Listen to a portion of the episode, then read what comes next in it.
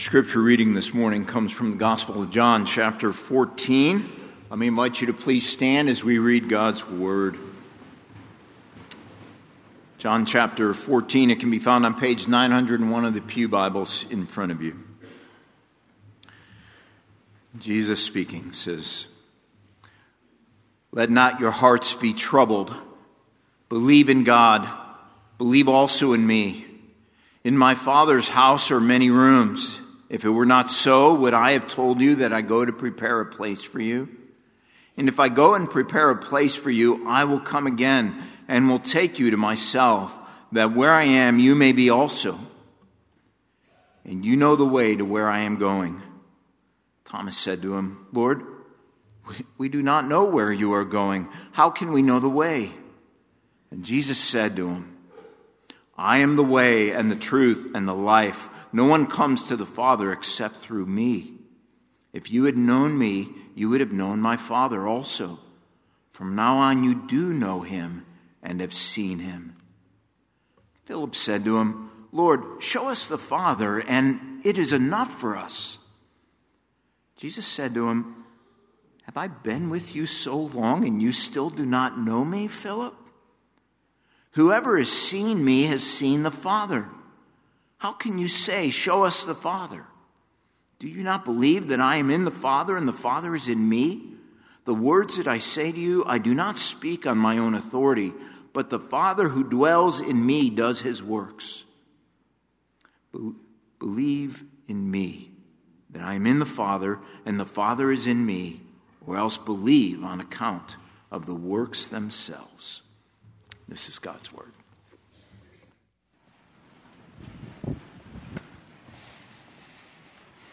Well, thanks very much, Todd, and thank you for wonderful brass music uh, this morning. Um, if you have a Bible, that will help. Um, we're looking at John chapter 14, if we just had read out.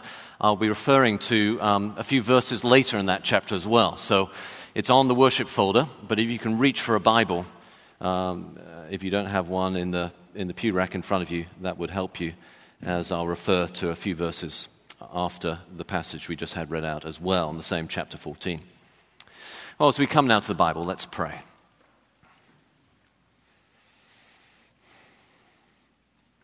Our Lord, we uh, thank you that you have not left us without a communication. Uh, you have given us your word. We pray then, Lord, that you will grant us minds to grasp it and hearts to trust you and to trust your word. And we pray this in the name of Jesus. Amen. Who would you most like to have dinner with? If you could choose anyone, who would be your ideal dinner date?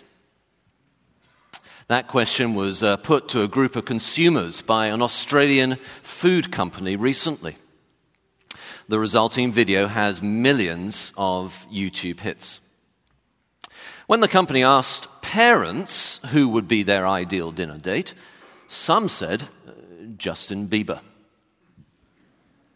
One said uh, Jimi Hendrix all chose some celebrity or other. The company then had the parents sit down and watch a recording of the same question asked of their children. The children uh, looked at the camera, and one said, I'd most like to have dinner with the whole family together. Another said, uh, Does it really have to be a celebrity? They all wanted to have dinner with their families. Now, when you really think about it, the people you most would like to have dinner with are those that you really care about. Of course, if you could have dinner with anyone, living or dead, there are certainly some interesting people to choose from. JFK would be a fascinating person to talk to over a meal, um, as would uh, George Washington or Mahatma Gandhi.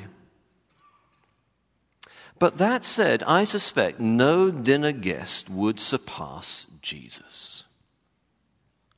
Can you imagine what it would be like to sit down with Jesus and eat with him? Well, that's what's going on in our passage today. It's a dinner.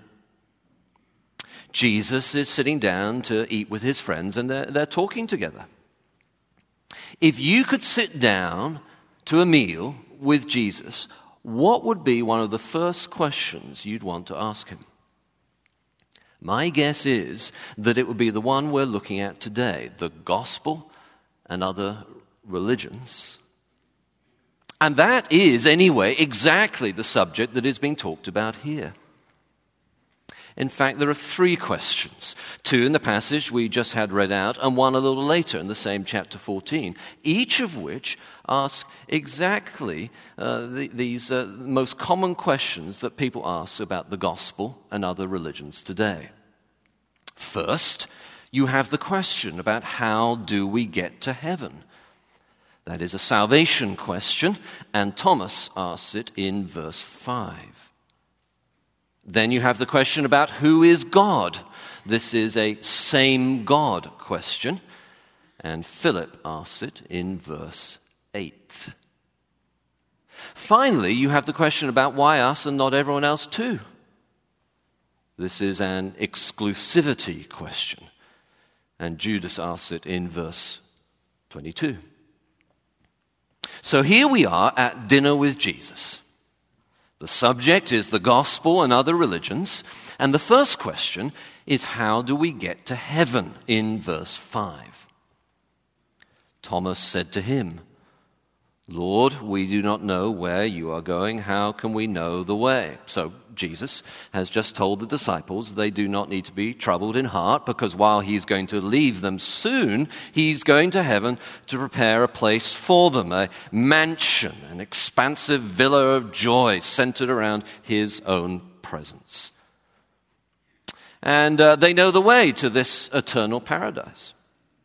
Well, now Thomas immediately chirps up. He puts his hand up he interjects in the flow of conversation around the dinner table and says, Well, actually, we don't know where you're going, so how can we know the way? This mansion of glory is opaque to them. You see, for Old Testament Jews, heaven was more of a mystery than it is to us who have Jesus' resurrection to show us the truth about eternal life. And even for us, still, it's more than a little bit beyond our human imaginations. Where is heaven? And if we don't know where heaven is, how can we know how to get there? Jesus' answer is famous. Verse 6. Jesus said to him, I am the way and the truth and the life. No one comes to the Father except through me. Uh, I was uh, never a very good windsurfer, but there was a brief season of my life when I wanted to try to get better at it. My brother was quite a good windsurfer, and it looked an awful lot of fun. So, one summer vacation, we were on a small island called the Isle of Wight, and I was windsurfing with a friend. We had hired windsurfers for the day, and I was learning more about how to windsurf in the sea. It was a beautiful day, blue sky, warm. I was feeling like I was getting the hang of it and happily tacking back and forth across the bay. I noticed, though, I was going further out to sea. Of course, there was an offshore breeze. My friend uh, shouted to me that in order to get back in, I had to tack in in a certain kind of way and keep moving in back towards the land. Oh, I tried this for about an hour or so, and I found I was only drifting further and further out, bit by bit. Eventually, I laid the sail down in the water and lay face down on the board and started trying to paddle back in. But now there was a bit of a current too, and I was making no headway in towards land at all. In the end, my friend decided he had to help. He uh, jumped off his board, swam towards me, told me to swim back towards his board, got on my board, tacked it back into the shore, and then came back and did the same with his board.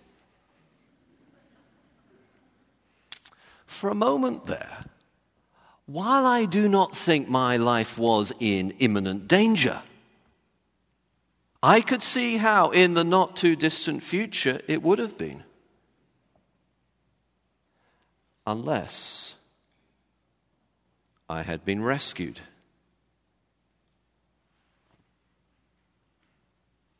That is what Jesus is saying here.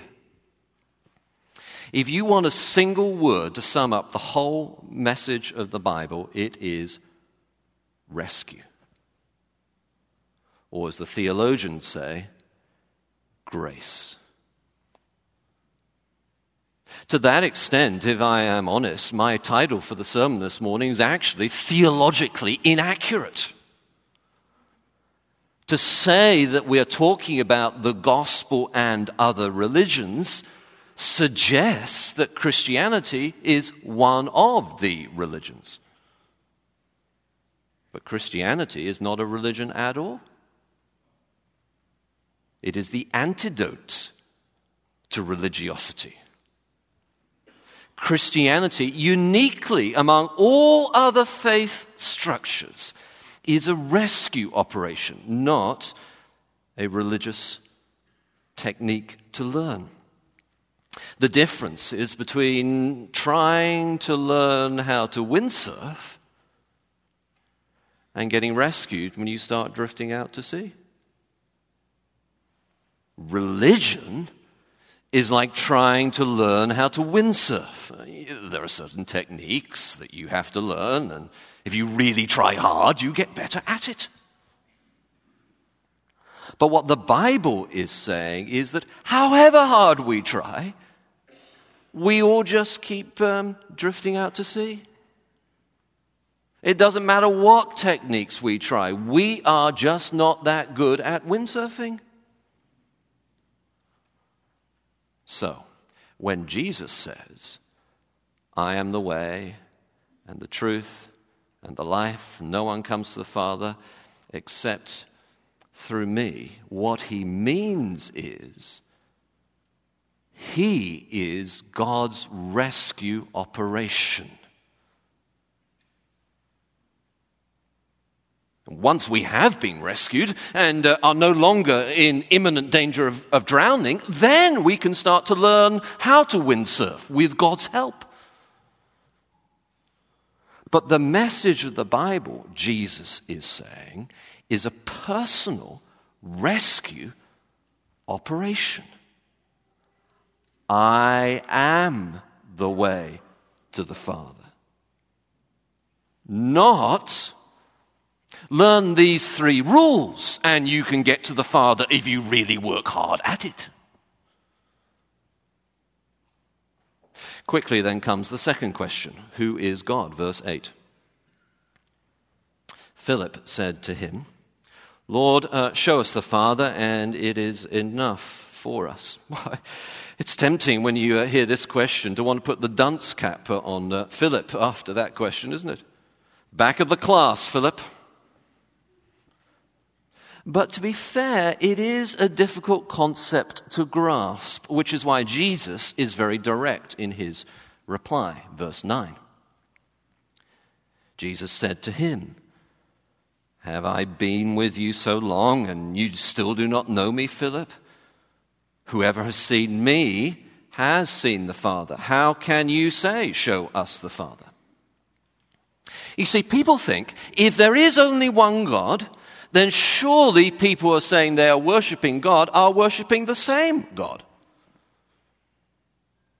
But, says Jesus, whoever has seen me has seen the Father.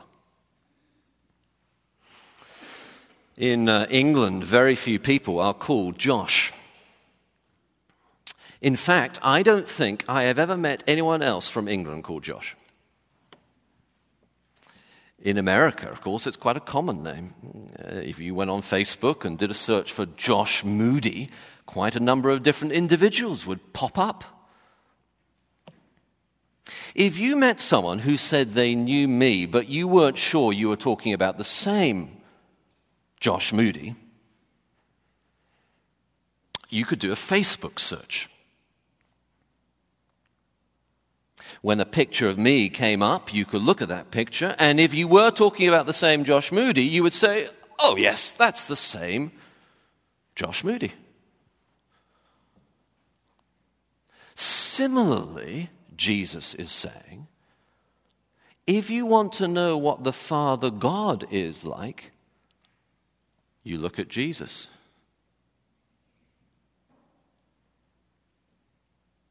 If someone then looks at Jesus and says, Oh, yes, th- th- that's the same, that's what I mean by God, then you are worshiping the same God. But if someone looks at Jesus and says, Oh, no, that's not what I mean by God, then you are not worshiping the same God. I was uh, doing uh, some teaching in a university in a Muslim country when I arrived at the airport to find uh, that my contact was nowhere to be seen. And so I was wandering around the airport for a little while, and someone I knew from a previous trip spotted me and invited me to stay in his student dormitory. Well, I tagged along, and the next morning I observed him performing the uh, morning religious rituals of a Muslim right there in front of me in the room where I was staying. Once he had done, I started exploring up and down the corridor, knocking on doors and saying hi to students. And after a while, another student invited me in for a cup of coffee. We sat on the floor and talked for a little bit. It was an Iranian dormitory.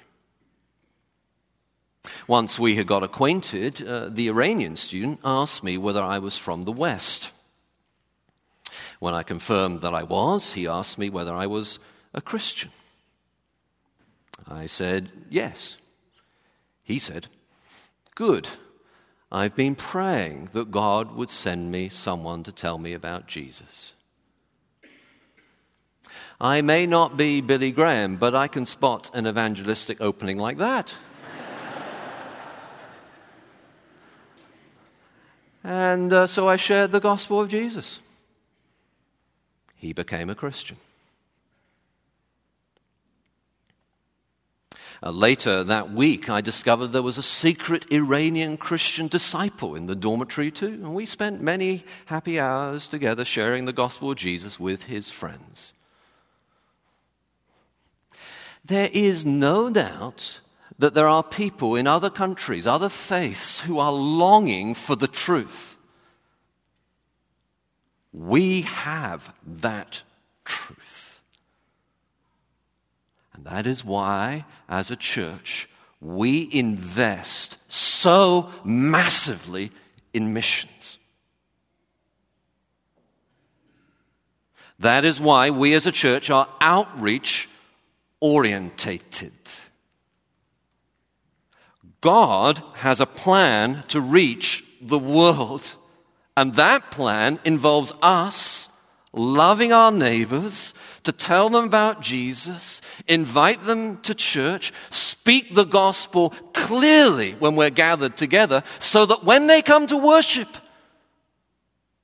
they may see Jesus and therefore also worship God, saying, God is truly among you.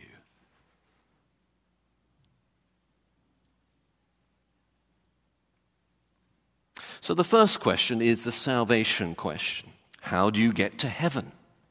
And the answer is that it is by God's rescue operation in Jesus. The second question is the same God question Who is God? And the answer is that when you see Jesus, you see God too. The third question is the most tricky. And it comes now from Judas, not Judas Iscariot.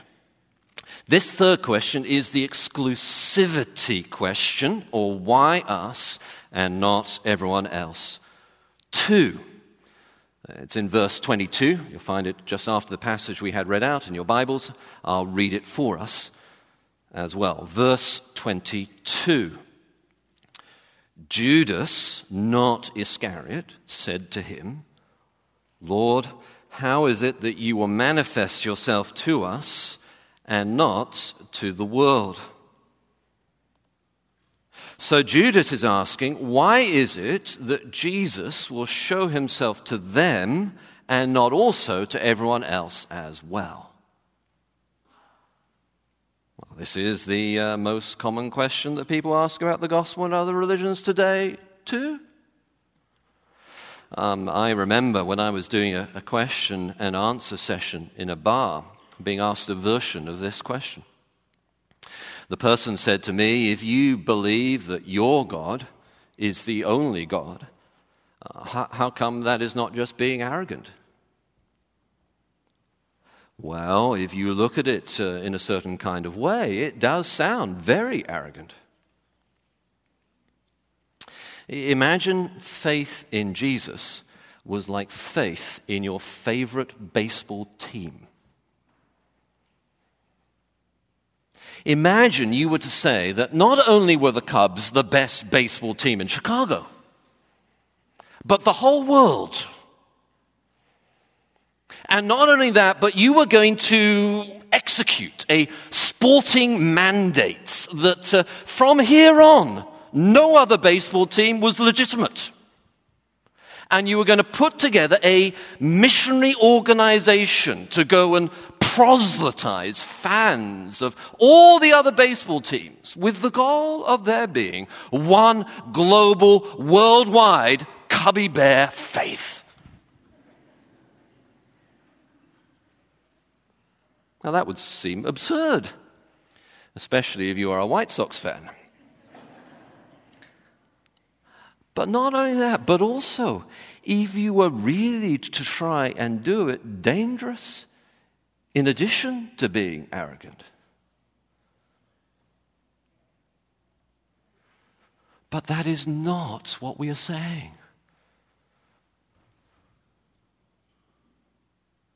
Listen to how Jesus replies to this exclusivity question why us and not everyone else too? In verse 23. I'll read it out for us. Verse 23.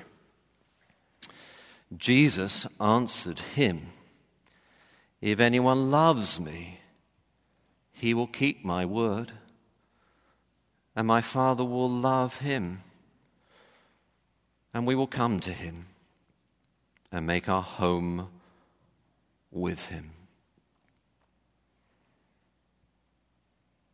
In other words, Jesus is saying that the right way to think about the exclusivity question is not sports franchise or even propositional truth on its own,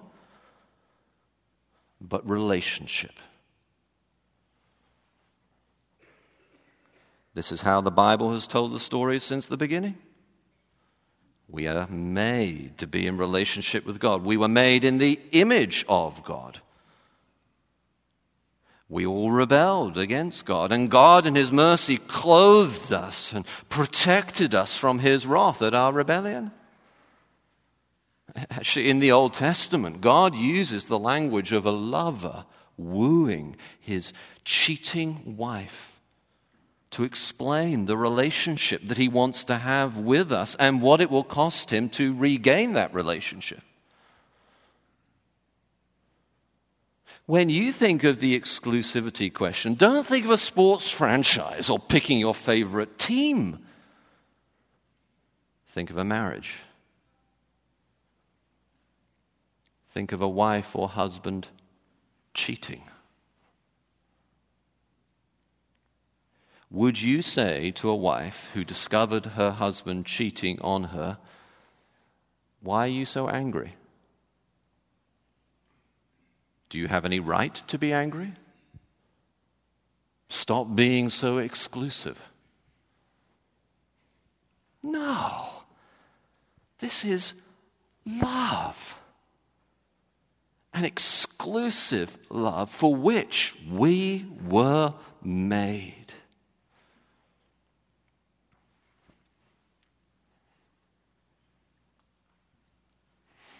Now, of course, people still say, well, what about those who've never heard?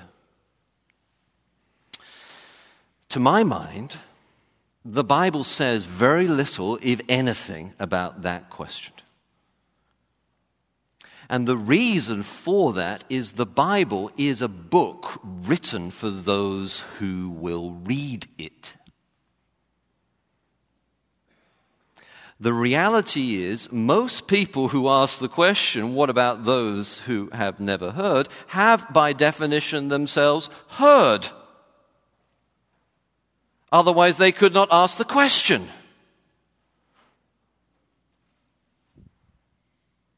It is, in other words, a theoretical question, often used to put off a personal decision. But for those who do hear, who love God, when they hear about Jesus, they will love Jesus and follow his teaching. They will hear of him who died for them, who took their punishment that they deserved in his body on the tree, and they will love him and follow him and will go to the ends of the earth proclaiming how great is our God. It is love, not rules. And if you love God, then you will follow his teaching.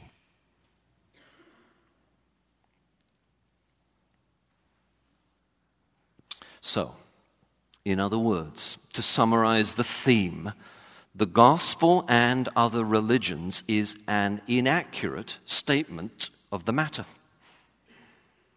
The gospel is not one among other religions. More accurately, we should say the gospel and religions. But if I had put the title like that, you would have been confused because it's not how we have framed the subject it is time to reframe the subject.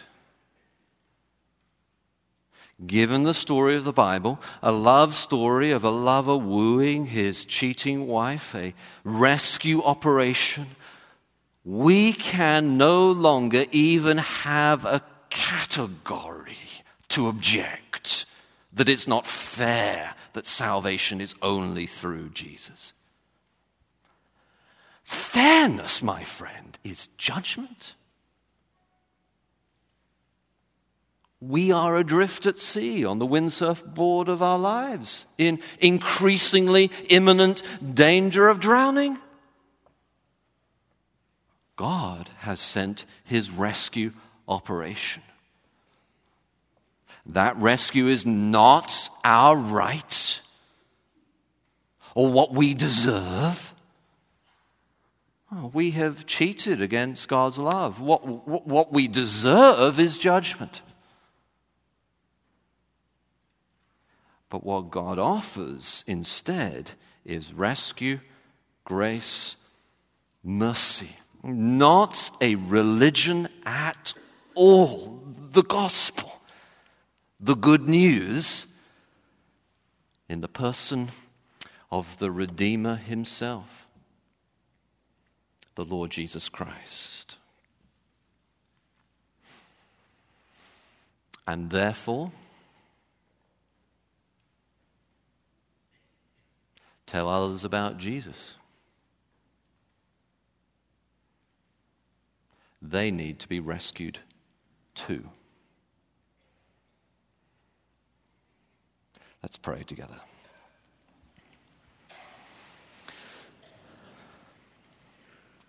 Oh Lord, uh, we pray that you would help us to do that.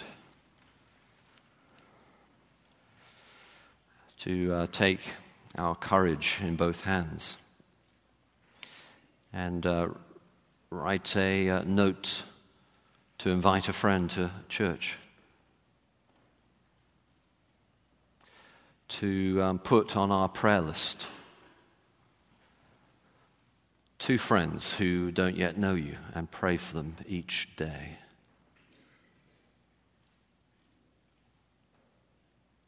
Lord, we pray for the many ways we as a church are getting after this. We pray for our backyard Bible clubs this summer, uh, the Summer Institute of uh, Children's Ministry this summer. Our mission trips and missionaries, our evangelists. Our small groups, our personal connections. Lord, would you, by your Spirit, breathe life into our many conversations? Prepare hearts, open doors.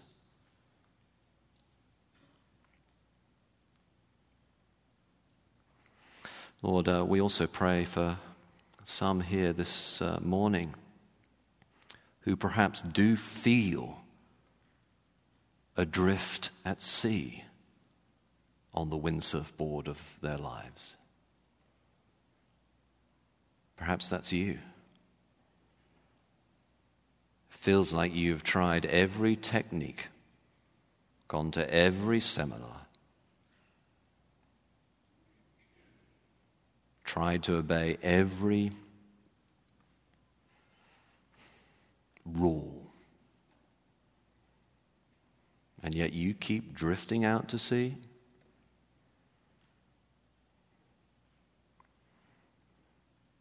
My dear friend, what you need is rescue.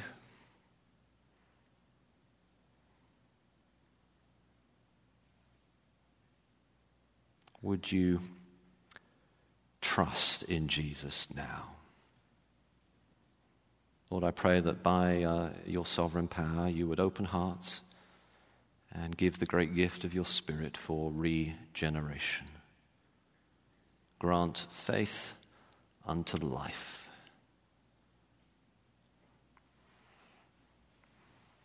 And Lord, we pray as we come now to sing about the wonders of Jesus that we would all be thrilled that we have Christ, in whose name we pray. Amen.